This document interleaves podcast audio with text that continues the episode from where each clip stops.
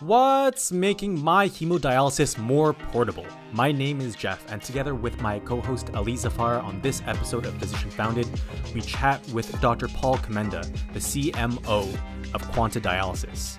On this series, we chat with physician founders as well as those who support startups in the health tech space. Paul, how are you doing? I'm doing well today, Jeff. Working from home, as many of us are, unless I have to be in the hospital, trying to just batten down the hatches and, uh, and survive through this wave. But uh, I love the intro. It really tried to make try some add some excitement to the topic of hemodialysis that hasn't changed in 40 years. So thanks for the attempt. And I'll gently highlight the word attempt there. So, Paul, you're a physician and a nephrologist what led you down that path? Sure, Jeff. That's an easy intro. I wanted to be a physician as long as I remember. My dad was a um, family doctor, grinding it out on a fee for service practice for uh, 30, 40 years here in Winnipeg. And always had a tremendous admiration for him and the practice of medicine, the art of medicine as well. My mom was a nurse, so again, just very strong healthcare background, and I never wanted anything differently. And I think as my sort of became more mature and my thoughts got more in line with reality of beyond just like idyllic childlike admiration of my dad. It was honestly we all say we want to help people we all want to make a difference in society and i think that's the root of why most of us do medicine. But then it was also just the application of science and problem solving to help and, and to really innovate. So doing medicine, I was attracted to internal medicine because of that. I really wasn't a good, you know, with my hands, surgical type of personality, which is great for people that are. I'm just not inclined that way. And then really got into medicine, got into nephrology because I was attracted to devices and, and the chemistry around it, physiology behind it, being able to follow patients longitudinally through the life cycle. So, er, like, it's not just a specialty where you have one interaction with somebody, you leave, and you hand it off to other physicians. It was you saw people through a life cycle of early stage chronic kidney disease, dialysis, transplantation, all of that. And then evolving my career even further after a, period of time, medicine can sometimes becomes a little bit process oriented in certain areas. And I really wanted to take that a next step with research and then my subsequent career now. And I think that's a good segue to ask the next question. So your journey begins in medicine and then nephrology more specifically where did the interest in getting into the venture space come from yeah that's, a, that's another leap uh, ali so early on in my career, I did, a, I did a lot of lab medicine, you know, as an early researcher in undergrad. I can tell you a funny story that my first lab job was researching a diarrheal illness called cryptosporidium. And, and really, we were trying to isolate antigens for cryptosporidium that caused it to develop a diagnostic test for it. So my original job was they would inoculate calves with cryptosporidium, which causes a massive diarrheal illness. And I would have to take the oh. cow, the cow poop and pipette it, spin it down, and try to isolate these antigens. My entire summer was really up to my ears in cow poop. And, uh, and so that cures anybody after a couple summers of that of wanting to do a career in like bench-based lab uh, medicine.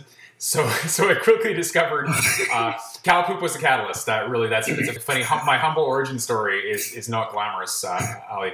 I basically uh, went to did my training in Manitoba, went to Western University for internal medicine, BC for nephrology, and ran into a fantastic mentor in Vancouver named Adeera Levin. She's a world-renowned nephrologist, Order of Canada, and she's just a really inspiring figure. She had pursued a career where she is currently still the head of nephrology at UBC and head of the BC Renal Agency and done some very innovative things globally in terms of the, the business of dialysis and medicine and so on but on the public sector side. And she basically uh, encouraged me to do my MBA health administration at UBC as part of my fellowship, got interested in business and health economics and so on. And that sort of allowed me to lens my research in the areas of health economics, um, trying to establish reasons for health inequities and solve those problems, whether it be on the prevention side or the dialysis delivery side. And very soon, once you do that stuff, you publish papers, you get grants, and it becomes this treadmill. And I think a lot of researchers get stuck in that, and, then, and, and, and then that's their whole career. Whereas I really wanted to focus on, in the most recent chapter of my career, last few years, on sustainability.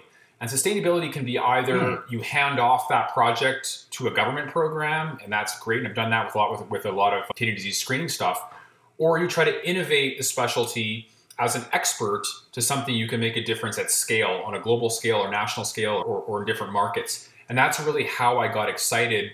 Instead of getting grants that are self limited projects that really have difficulty with sustainability, working with companies where the dollars are significantly bigger, the stakes are higher, and your chance to make a difference on a much broader scale is there.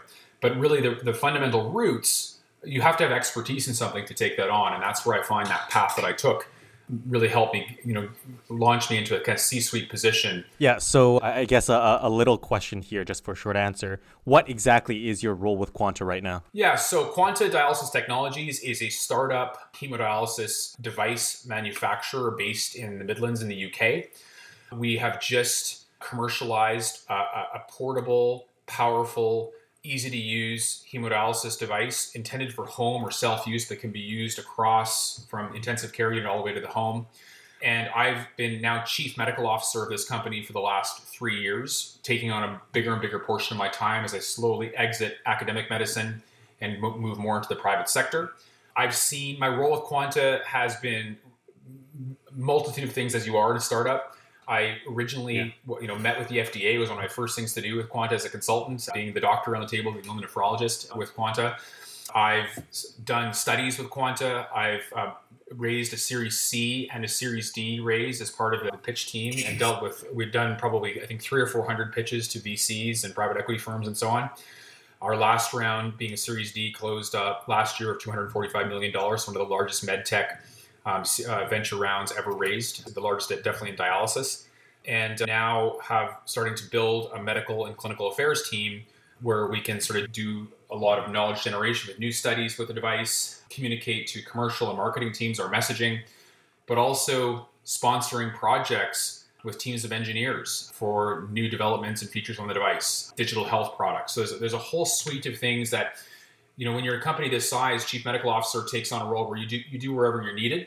I'm needed in a lot of areas right now, and sort of diving with both feet and learning a ton from the team around me. That's fascinating. So, although the role title CMO specifies the medical part, I, I would come to expect is largely to deal with clinical trials, ensuring that clinical trials get designed and done properly. You're taking on so many different roles and is there any particular reason why you're taking on those roles? Is it because you want to smoothen that exit outside, uh, like to the commercial space in medtech, or is this what is expected of CMOs usually being involved in series, you know, C's and D's? It's my it's my first role as CMO, Jeff. I do have a lot of peers who are CMOs in other startups or large organizations that I look to to say, hey, what are they doing, calibrating my role. But I think whenever you're in startup world, I mean, you guys know you, are familiar with this as well. You do what's asked because you don't have people working for you. You don't have that extra person. So you're chief medical officer and, ch- and chief dishwasher, whatever is needed to be done. We're starting now to see I can hire people. I have a little bit more latitude, but we still have to be conservative uh, in terms of our burn. And, and so you can't hire massive teams. Everything is to drive the product stability, to drive new sales traction, build our sales ramp so that we can get to that exit, whatever it may look like for, for the company. I think that's kind of the nexus of thing. In terms of content expertise, I live it and breathe it. I've done it for 15 years as a nephrologist, and you know, as a trainee before that, I know clinical pathways. I know pain points in terms of starting a home program.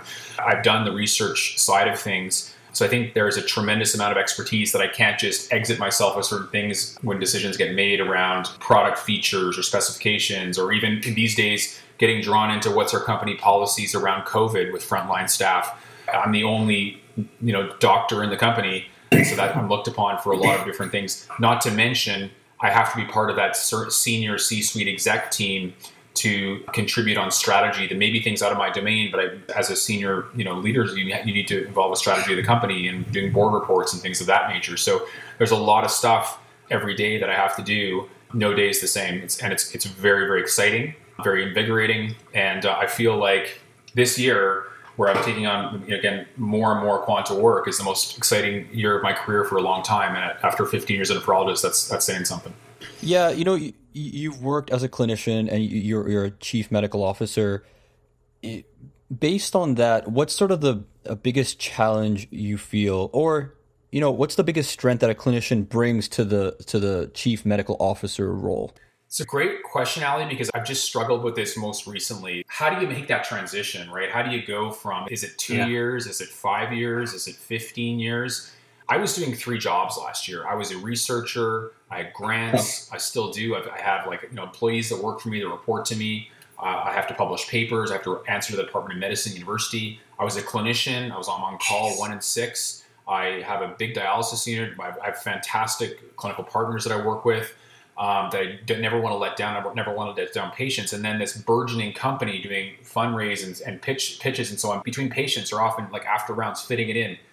We're a UK based company. I get up at five in the morning to do calls. We do board calls at mm. 3 a.m. my time and traveling. It was too much, right? So, but I, I, didn't want to let go of anything because I wasn't sure is Quanta going to work out? Is this private sector? You know, we're not taught in academic medicine how to make that leap. No one's done it. So giving up the research practice was a big step for me. That was Jan 1 this year, very symbolic for me that I gave it up and I'm moving to, I'm doing quanta and clinical work.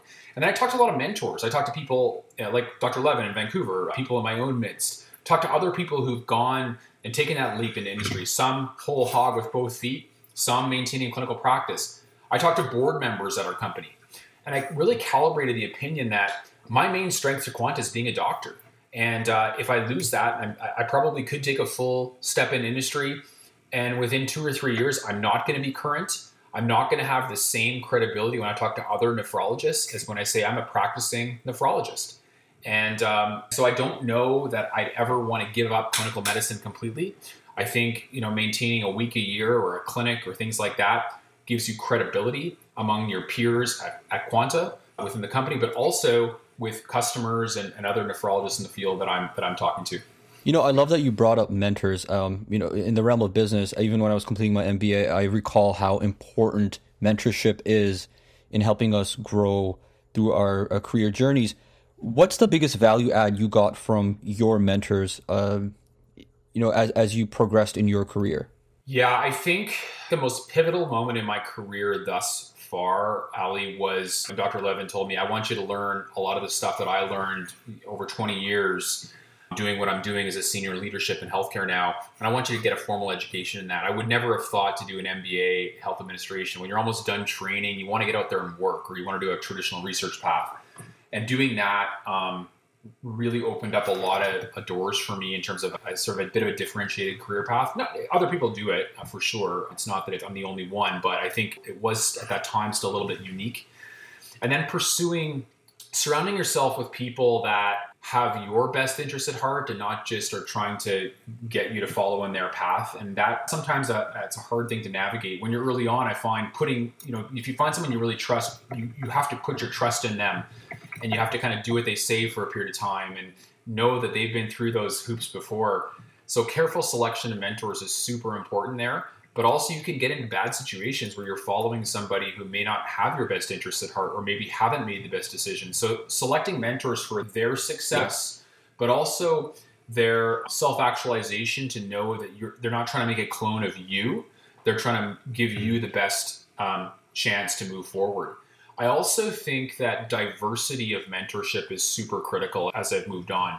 Diversity in age, diversity in their life experiences, diversity in their backgrounds, their training. So your mentor may not be the, the nephrologist. It may be somebody in a parallel industry, or maybe I would encourage people, especially in the academics academic sphere, going through training. Don't just have academic people who are doctors as your mentors at your institution. Find people who've done other career paths because the idea i think mm-hmm. a lot of universities these days is like they want to make clones of themselves and maintain keeping the, the business of the university going. There's nothing wrong with that but that's not how we're going to push science forward and that's not how we're going to really unleash the power of all of the great talent we have in canada specifically. Like if you're at stanford and you have silicon valley down the road they're doing that all the time. There's constantly industry transition. They probably tons of people i know at stanford that's just commonplace if you're in Winnipeg, University of Manitoba, we don't have a big startup environment. We don't have a VC community. Mm-hmm. We don't have those natural connections. So we have to work a little bit harder. But especially in the era of virtual everything, it's way easier. So when I made that big change I made recently, I talked to like 15 different people I know all across Canada, the United States, Europe to help inform my opinion. And I think that's, I would encourage, especially in the digital era, people going through training, keep, try to seek out those people uh, with diversity. Other thing is be a mentor like I'm 45 now. I've done mm-hmm. some stuff. I, I need to make sure I'm paying it forward to other people. And I learn a lot from young people going through training and how different it is now to help inform what I'm doing as well. So when I talk about age diversity and mentorship, you can be a mentor and be a mentee to the same person sometimes. And it's kind of a weird way of describing it, but I've learned a lot from young colleagues going through a different era than I went through. And it helps me stay current and calibrate how I'm behaving. And I think that's something I've really learned a lot is you know pay it forward. What are some of the challenges of academic medicine when it comes to being a force for innovation? Do you feel like it's a bit of a it impedes innovation? Yes and no. I, I think academic environments exist for a reason, and it's like steering a giant oil tanker, right? You're making very fine adjustments to something that's a big monolithic organization that has some, in some cases, hundreds of years of tradition, lots of bureaucracy, and sometimes people are there for 20 30 40 years for that reason. They love the bureaucracy. They love the security of it. And it's a very safe space. People have a good salary a good pension. They work regular hours. And really that's not a, a crucible for major innovation.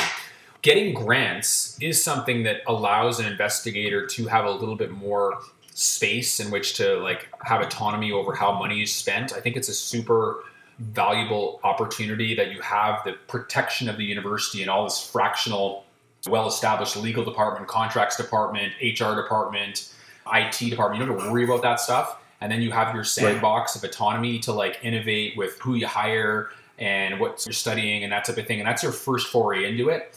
After you've done that though like one or two times you you've published a paper you've done the knowledge translation you got the grant it becomes a treadmill right? And i think universities thrive off that. They thrive off the fact that how they get paid is people getting grants and people get employed. That's the engine. Where I think some universities uh, are fall down a little bit is the contemporary landscape of technology transfer. So many universities have this thing where if you were at the university and you made a discovery, they own 50% of your soul, everything you do. So if you're trying to like then take it out to market and and and, and get VC dollars or a seed round in that, the university owns 50% of it. And they also don't teach you super well how to get out and do that. They don't encourage you to do that because it's really, they're losing you, they're losing their grants and so on because those innovations are getting spun off. I don't think universities teach that very well for the most part in Canada, anyways. I don't think they encourage it. And I think they have potentially antiquated ideas of what ownership of IP looks like. I would like to see more openness to private sector collaboration very early on. CIHR is doing some of that and that, like partnership grants and so on. But really, that's going to turbocharge that collaborative space where the bright minds that have always been taught to go through universities, we need to teach them that a really bona fide positive career path is an industry career path. And right now, I find, especially in clinical medicine, it's a dirty word because everybody in clinical medicine associates industry with the rep coming and giving you a free pen so you prescribe a drug back, like which happened. You know, it still happens. There's still some bad things that happen in that space, less so than with controls now than used to be. But that's really not what industry is. Isn't industry isn't the drug rep. Industry is a very massive machine that's well organized that can help turbocharge ideas and take them to market. And I don't know really lensing that appropriately now in the academic space. And that's what stymies innovation and business and creativity.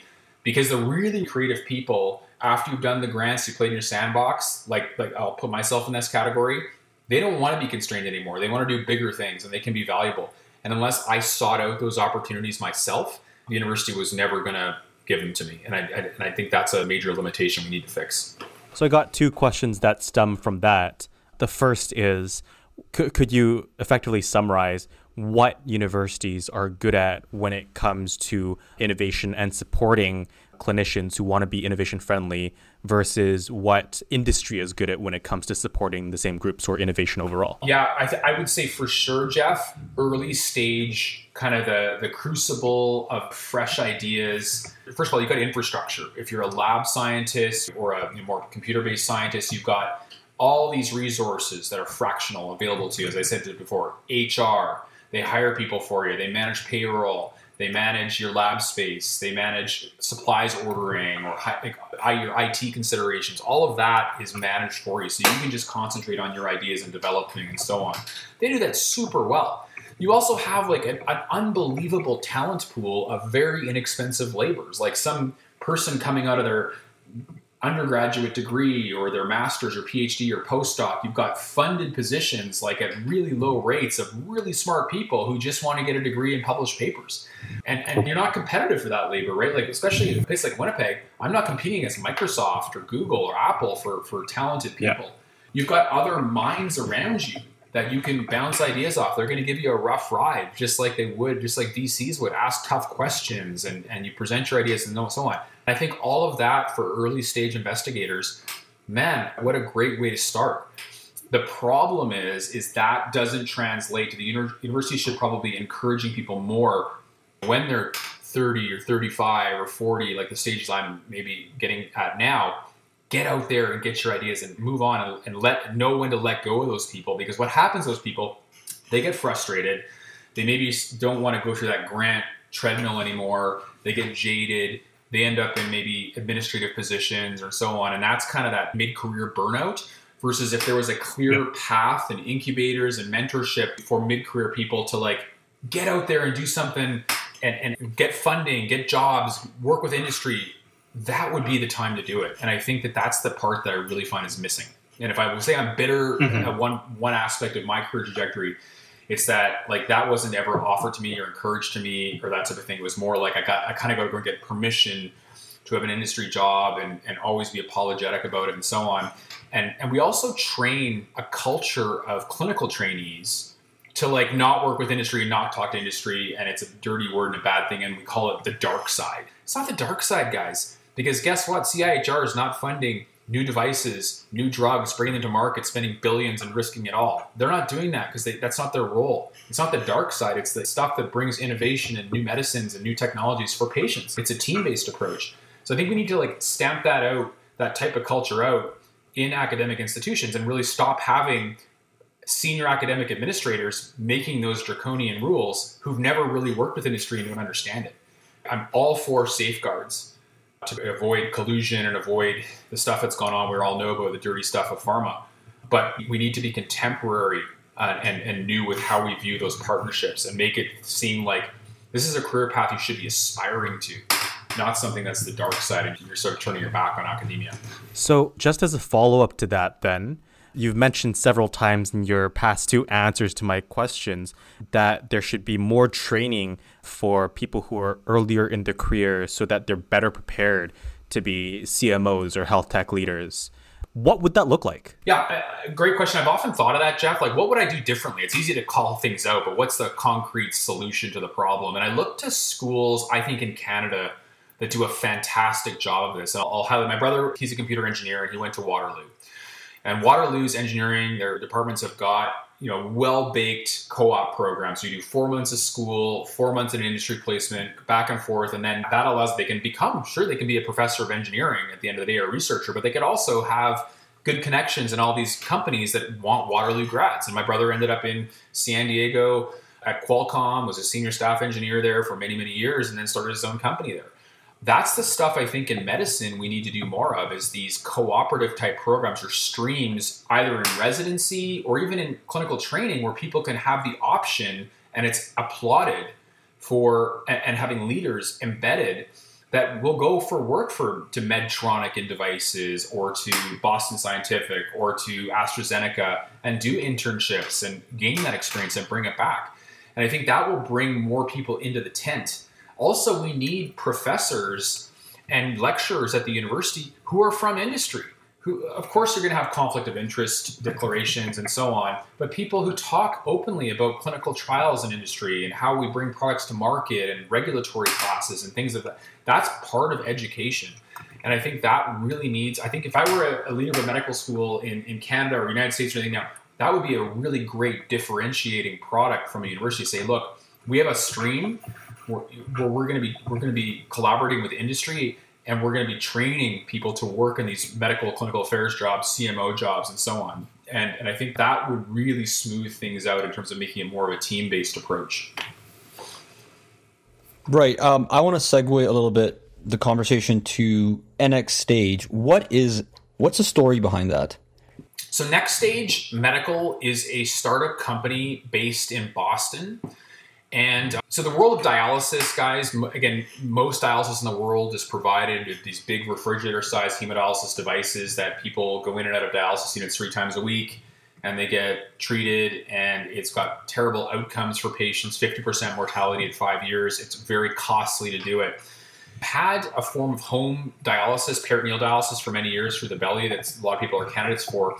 And again, even since the 70s, we've been doing some form of hemodi- hemodialysis, the blood dialysis at home. And in Canada, it became um, a, a, lot of research with really great investigators in Southern Ontario in the 80s and 90s said, hey, we do dialysis slower, more often, overnight patients are getting better outcomes. They eat better, they have better vitality, they go to work, their, their blood pressures are better, their, their left ventricular mass shrinks, so all this great stuff. And in the US, they said, okay, well, we, we were using these big refrigerator sized machines that are designed for nurses and skilled people to operate. Why don't we make a simpler machine that's better suited for the home? And NxStage was the first company to really do this in a meaningful way. So they developed a small, portable, easy to use device designed with patients for patients. They solved the problem with water purification with a special way of just hook up a garden hose to a, to a, a chamber and it makes dialysis for, dialysate for you. And they went through a rough ride initially, but they became uh, publicly listed. They grew home hemo in the US to about 12,000 patients from zero. So went through all the regulatory hurdles wow. and so on and uh, they have been the market leader in home hemodialysis in America for you know since inception. You know, 15 years ago, whatever it was now. So I became involved with them because I, when I was in Vancouver, I did a lot of uh, work with the Vancouver home hemo program and VGH and St. Paul's and some great mentorship there. And they were using traditional hemo devices as we did in Canada. And when I came to Winnipeg, I started a program using traditional devices, but it was growing slowly. And finally, NxStage said, we're going to come to Canada. So I became involved with them early on, and I started using their equipment exclusively and grew our program one of the largest in Canada now, but certainly the largest in the world at one time using NxStage. So I got invited as a very young physician. Hey, do you want to be on our scientific advisory board in Boston?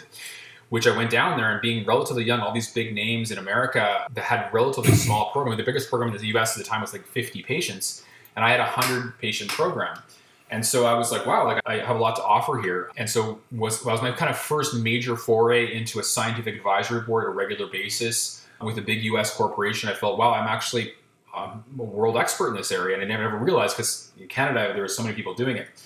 NxStage subsequently got uh, bought uh, by Fresenius, which is the, one of the big dialysis providers in the U.S. that makes both equipment and does about a third of the dialysis business in the U.S and and that's around that time as that transition occurred. I was like, I wasn't sure my role with NxStage, and I got asked to be involved with Quanta. So I sort of severed my ties with NxStage at the time, and now Quanta is developing a next generation home hemodialysis device. So we're kind of a competitor with NxStage as we sort of launch that in the U.S. and, and in Europe. That's fascinating. So you were approached by NxStage because of your experience and because of your work in healthcare economics. I am with all the competitors, all the dialysis manufacturers. Like it's we're competitors, but at the same time we're going through something similar and trying to innovate and bring yeah. a product to market. And I consider like NxStage is a competitor in the home space, but really the compet- the competition to me is getting more people on home therapies overall. So the competitor to me is the in-center dialysis business, and we're all on the same mission. So it's friendlier we can be and collaborative we can be with those people, the better overall it is for all of us. All right. And uh, that's a wrap for the episode. But before we leave, I'd like to ask uh, if you have any pluggables that you'd like to plug, any social media hashtags or anything that you'd like to share with the audience. Yeah, so I guess I, I would encourage people to follow at uh. That's our Quanta Dialysis Technologies handle on, on Twitter and LinkedIn. Some exciting stuff we're announcing all the time with our clinical trial in the US with lots of great announcements. I often promote stuff on my own uh, page, Paul Komenda, on Twitter and, and LinkedIn as well. Those are sort of the business platforms that I use and super excited to take this uh, idea that we've had and thesis of my career from an early clinician to a researcher now to industry and apply it um, in the US and globally it's been it's been an awesome journey and, and I'm really excited with, for what's next to come. All right, and you can also find uh, Macadamian at at Macadamian Labs on Twitter. They're a full service software development and UX design consultancy. And I think I forgot the name of this podcast. Right, it's How It's Med. You can find us, me, Abdo, Ali, the guests at at How It's Med on Twitter and also at howitsmed.com. And that's a wrap, folks.